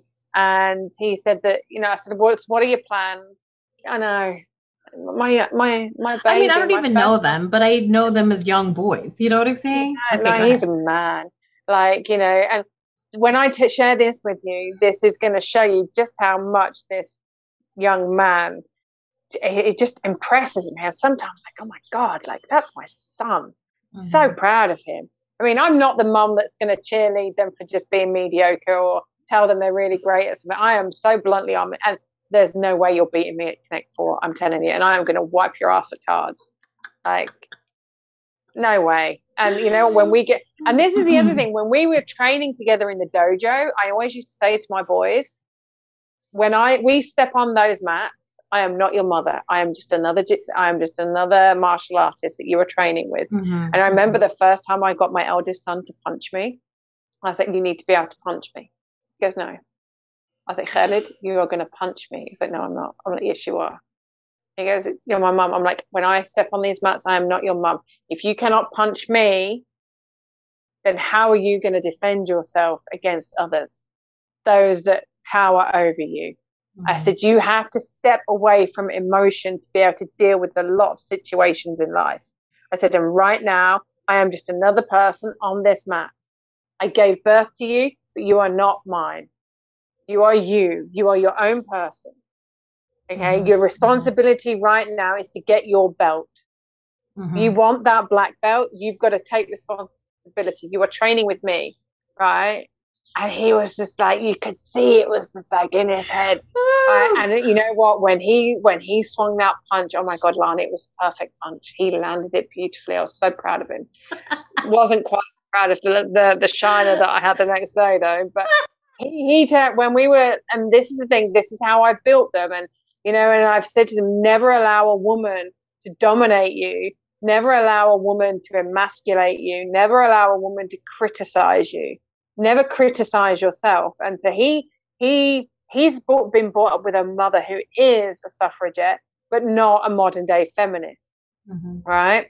And um, one of the things that we were discussing recently was how I'm like, okay, so you know, what are you going to do now? I said, you know, I'm quite cool with you just taking some time out after all your years of study. You've been in education since you were four years old.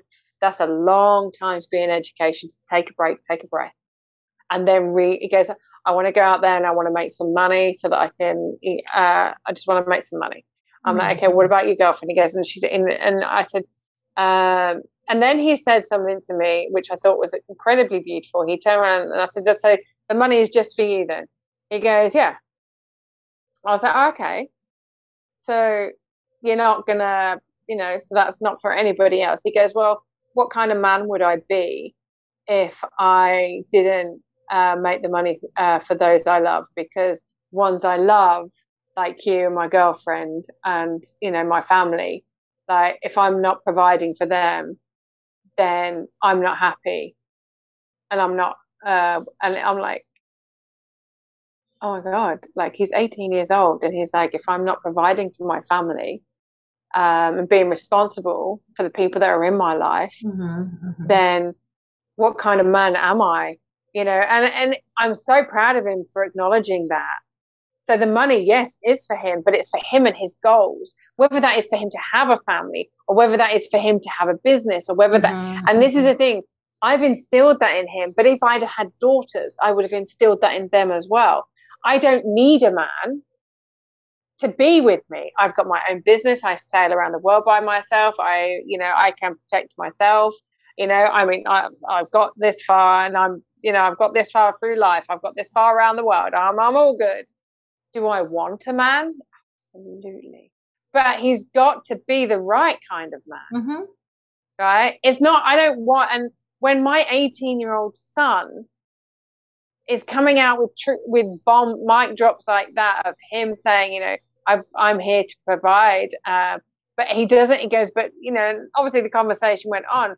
But it's about, he goes, but I don't want a woman who's just relying on me. She's got to be responsible for herself. She's got to be mm-hmm. a woman that can take care of herself and is not looking to him for happiness. Mm-hmm. And I mm-hmm. think as women, where you're saying, I built her, I am strong and mighty, I have got a strong mind and an able body. When we put our mind to something and we know that we're probably not going to get it right the first time, or the second, or the or third. the second but Maybe, it gets perfected every time. Absolutely. It, it takes absolutely. It's just like training. You know, it takes it takes continuous effort every time. And it's a little bit, you know, like we as powerlifters, we cheer on when we we gain 2.5 kilos. We're like, yeah, you know, we yeah, it's it's though it's like a little increment. Yeah, and it's never going to happen 100% every time you know like but it's it, but mentally i'm prepared for that. Like i'm prepared for failure because i know it's inevitable. Will i do my damnedest not to let it happen? Sure. But there are a lot of things that we can't control. You know maybe maybe i had to take a shit really really bad that day and i couldn't hold my brace any longer and i was you know what i'm saying? Which has happened. But it's like uh, that's that's how business goes not every day is going to go, you know, really great. And Mm. um, you, you just have to trust that, you know, it's, n- and if it does take a shit that day, then it takes a shit that day. Mm. But you can't blame everybody else either. No. You know, Gotta look back at yourself. got to look back at yourself. Like, what energy are you putting out into the world is going to come back to you. And um, I learned that from you, by the way. um, it, it's like all these things that come together. We have to understand that we are responsible for ourselves. We are responsible for, for, for me. I built her. I built this person that I wanted to see in my life and with my relationship with my husband i built him you know it, it's just funny because the first thing that i a lot you know we when we were younger you write the list of oh i want this is the man that i want to marry you know? And i remember writing one time he has to be tall and he has to be able to handle me. And that means like my adventurous spirit of like trying all these things or whatever. And it may have taken me until i was 40 to find him but i found him. You know? And i love him to death. yeah and i love him to He's death. lovely. He's I, lovely. I love Chris. Um, and so like, Waiting for you for pizza. yeah. Oh, he's making it. So I'm waiting for him. Anyway. So, oh, it's no, no, no, no, no. It's take the plat, take the frozen pizza, throw it on the thingy. Anyway. Oh, okay. So I wouldn't be eating it anyway. Yeah, you wouldn't be eating it but it, it's really like that idea of, you know, of knowing that you are really responsible for yourself. You know, there's that saying like, no one's here going to save you. Mm. you know you have to be your own savior but you also have to have your own faith in yourself and Really? that you are worthy and you have the Mm. self-belief and you have that you're you're deserving and that you're you are accepting you know like we we throw our roadblocks on ourselves you know oh no it's like quit making the fucking excuses and just get up there Absolutely. And I think this, you know, when you sent me the brief, your Standing in Strength uh, on your Women's Strength Initiative, and um, I was reading through it, and it was just like,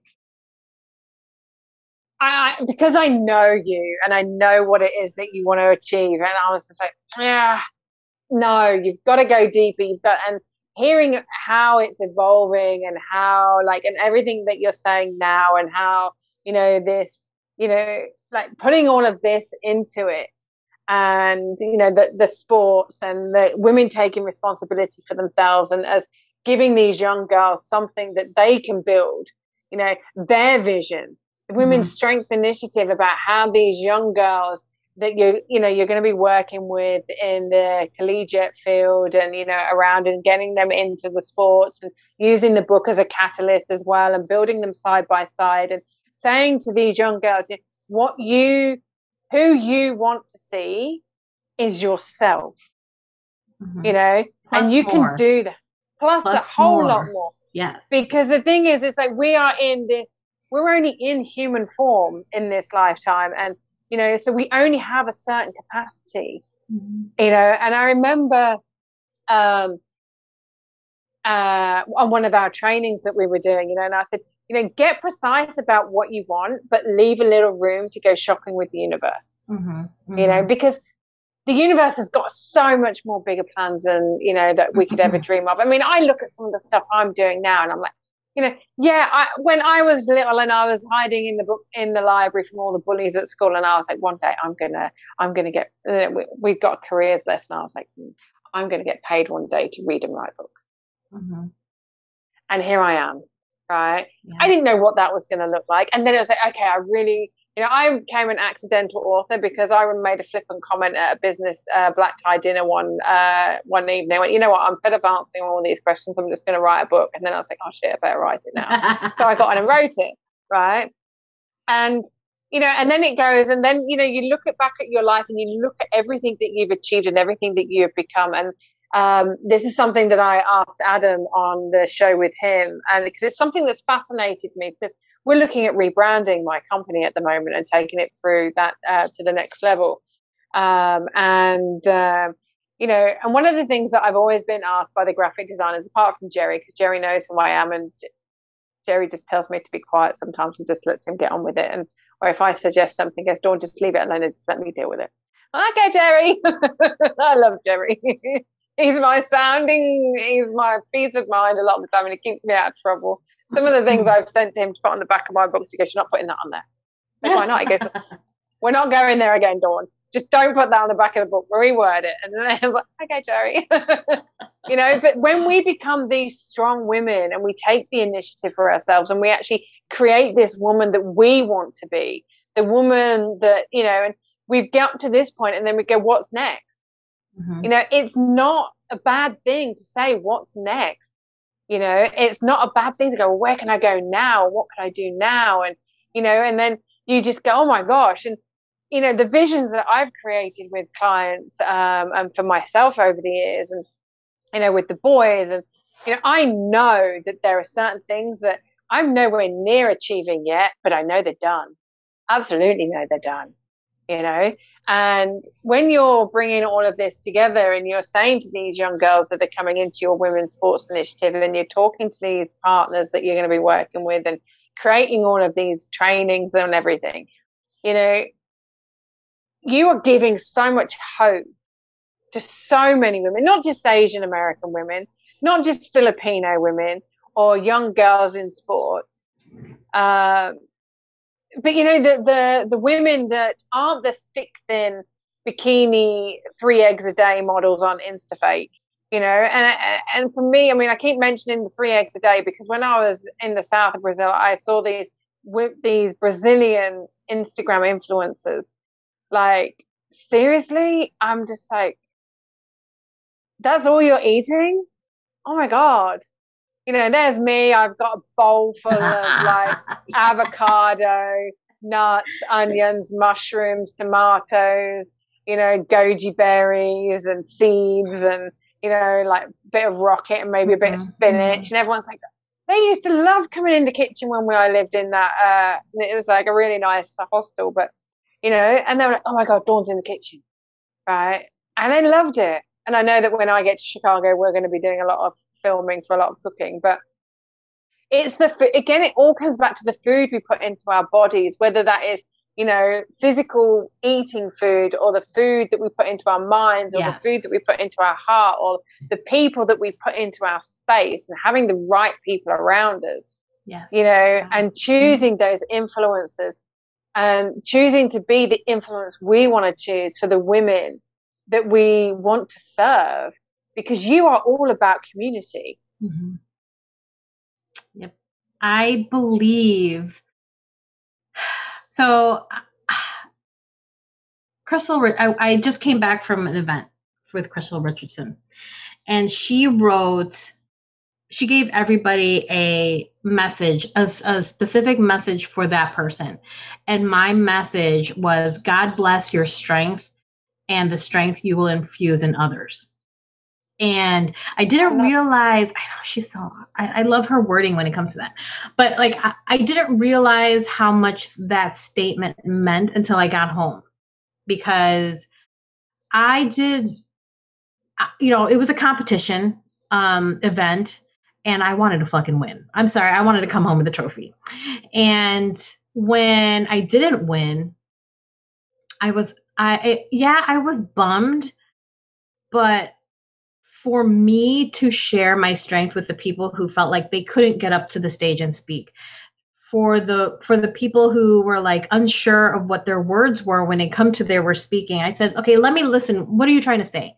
You know and they would like tell me what they're saying and i'd just be like you know what? That doesn't sound right. How about if you said it like this? And you know and um and then to see them actually take my advice and go on stage and say it that was more rewarding for me and when it came down to it there was my strength that i shared for somebody because they felt like they didn't have it and i shared it with them and they took it and now you know i, I mean i don't know what they're going to do with it but it's more like that's not your responsibility. That's not my that's responsibility. Bad. Yeah. Because I've given it to them. I've shared it with them. I've shared my strength with them. Now, mm. you know, take it. Share it with the next person. Share it with the next person, you know. And I just feel like, yeah, I may not have gotten a physical trophy to take home, but really I won. I really did. And I really was thankful for meeting the people that I met and the ladies that I met. And that's really, you know, like when I think of my legacy that I'm going to leave when I'm dead, I want people to be like, you know what, Laarni, she did not let me fall. She she held out her hand when I was falling and she was so strong that she not only held me up, she held up this person and this person. And that's the legacy that I want to leave because I don't want anyone to be left behind. Like I don't want people to I don't especially women. I don't want to see women continuously I mean, culture will always be I mean, it'll be like maybe 50, 60 years past that I've passed. Maybe the culture will change on the visual of what women are. And or the, the meaning of what a woman is the understanding of what a woman can do. It, it's it, it's just it, it there's tide changing but is it big? Mm, maybe um but it needs more. You know the Mm. narrative about women needs more work. The perception of women needs more work. The women's confidence movement empowerment movement needs more work. And i am just another person adding to the movement because i'm you know we are more than shaking our asses. We are more than um you know someone to tell me you're telling like me i need to be this? You know i'm like what and i just you know i i've lived that life i've lived the small life i've lived the idea of people pleasing i've lived the idea of making myself quiet so i don't ruffle any feathers you know it goes back to me being a small little five year old girl moving to america and not knowing who i am Mhm. there had to be a separation between my culture and myself. I respect my culture, but I also value who I am. And I found the balance for that. And now I want to have that same idea to women to understand that they can value, they can, they can respect how they grew up. They have to own it, they have to face it. But to build yourself, you have to own it and say, hey, thank you, past life. I learned a lot from you. I will see you later. Gotta go. You know, you may come back into my life. I may see you, you know, turning the corner if I'm, you know, but I want my past life to be something that I just like, hey, good to see you. How you doing? Da-da-da. But I gotta go. I, I gotta I gotta go back to what I'm doing. You know, because I, I got Thanks No. for the journey. yeah thanks for the journey thanks for the for the coffee you know we'll meet again in maybe like six seven eight months for coffee you know you could tell me another story about my past life you know it's it's Mm. it's really that like you continue to like to pass yourself and understand yourself and next level keep moving forward you just keep moving forward Oh, Laarni, I'm just, I'm just sitting here watching you, just like, oh my gosh, look at her. You just like your your passion for this is so strong. Your the the you know, and this is the thing. You've done all of this in a year. Like you said, you you were laid off. You've done a business development course. That's where we met. Um, I mean, I, I was on that course. I was like, why am I here? This is business 101. Why am I here? Like, why the hell am I doing this? You Mm. know, uh, I can kind of do this in my sleep. yeah, I do do this in my sleep, you know, because I read people's manuscripts and people's visions, and then my brain goes off to goes Yeah, off to yeah, work yeah. and has a massive adventure while I'm sleeping, and then I wake up and go, oh, that would be amazing, right? Did you know you're going to do this? Um, you know, and then you know you.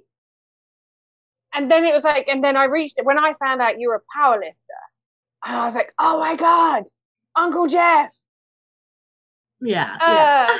and I was like, Alani, like, well, I remember we were private Yeah. chatting and then on the Zoom call, like, and then we got on the call afterwards, and then like we started, you know, working together and everything, and then, you know, and I remember the Canva chaos moments, you know, like, what the hell is Canva? I have no idea, and you know, and I look at the journey and like some of the graphics you're putting out now, and some of the original graphics that we had going on at the beginning, you know, and you just began and you just ran with it. And I remember that time when you you said you were going, and I was like, don't you dare take that job.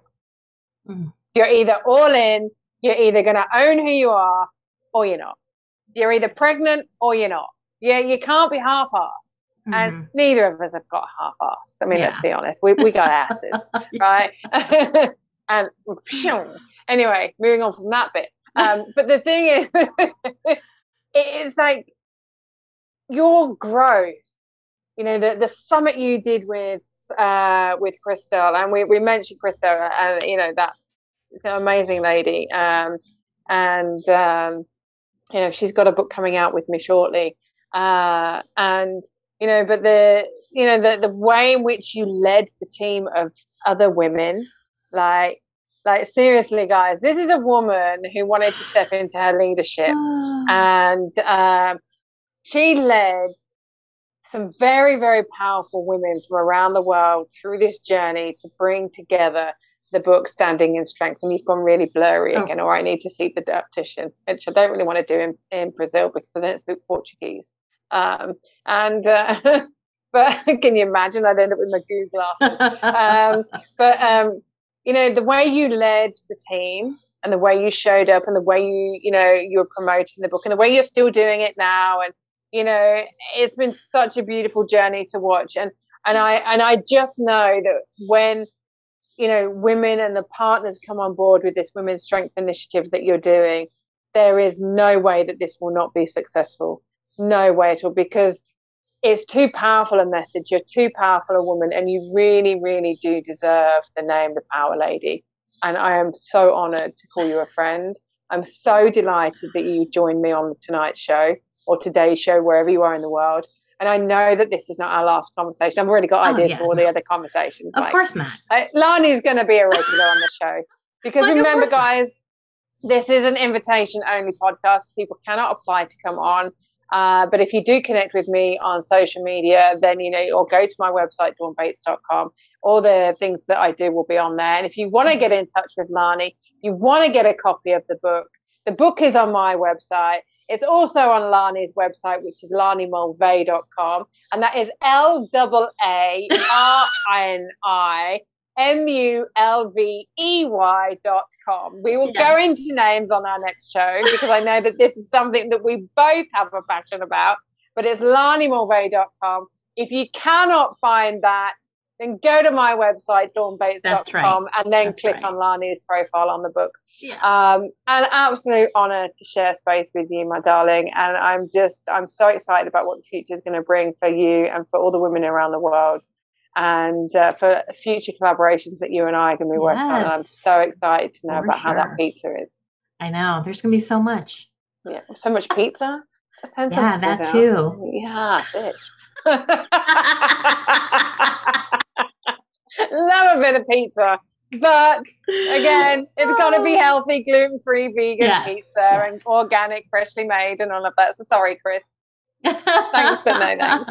Um, but please, you know, if you want to connect with Laarni, it's laarnimulvey.com or via dawnbates.com, and we will see you for another episode of the Truth Serum. Yes. I hope you've enjoyed tonight's show and chat to you soon. Ciao, ciao. We really hope you've enjoyed this episode of the Truth Serum podcast. You can follow Dawn directly through her Instagram account, instagram.com forward slash real Dawn Bates. This is an invitation only podcast. That said, if you would like to speak with us or come on the show, please send an email through hello at dawnbates.com. And as always, thank you for pushing your mindset towards a better reality. This concludes the most thought provoking portion of your day. Remember to like and subscribe to stay fully up to date. Sharing is caring, so share away. Until next time, folks, grab a good book, see a sunset, and expand your knowledge and experience.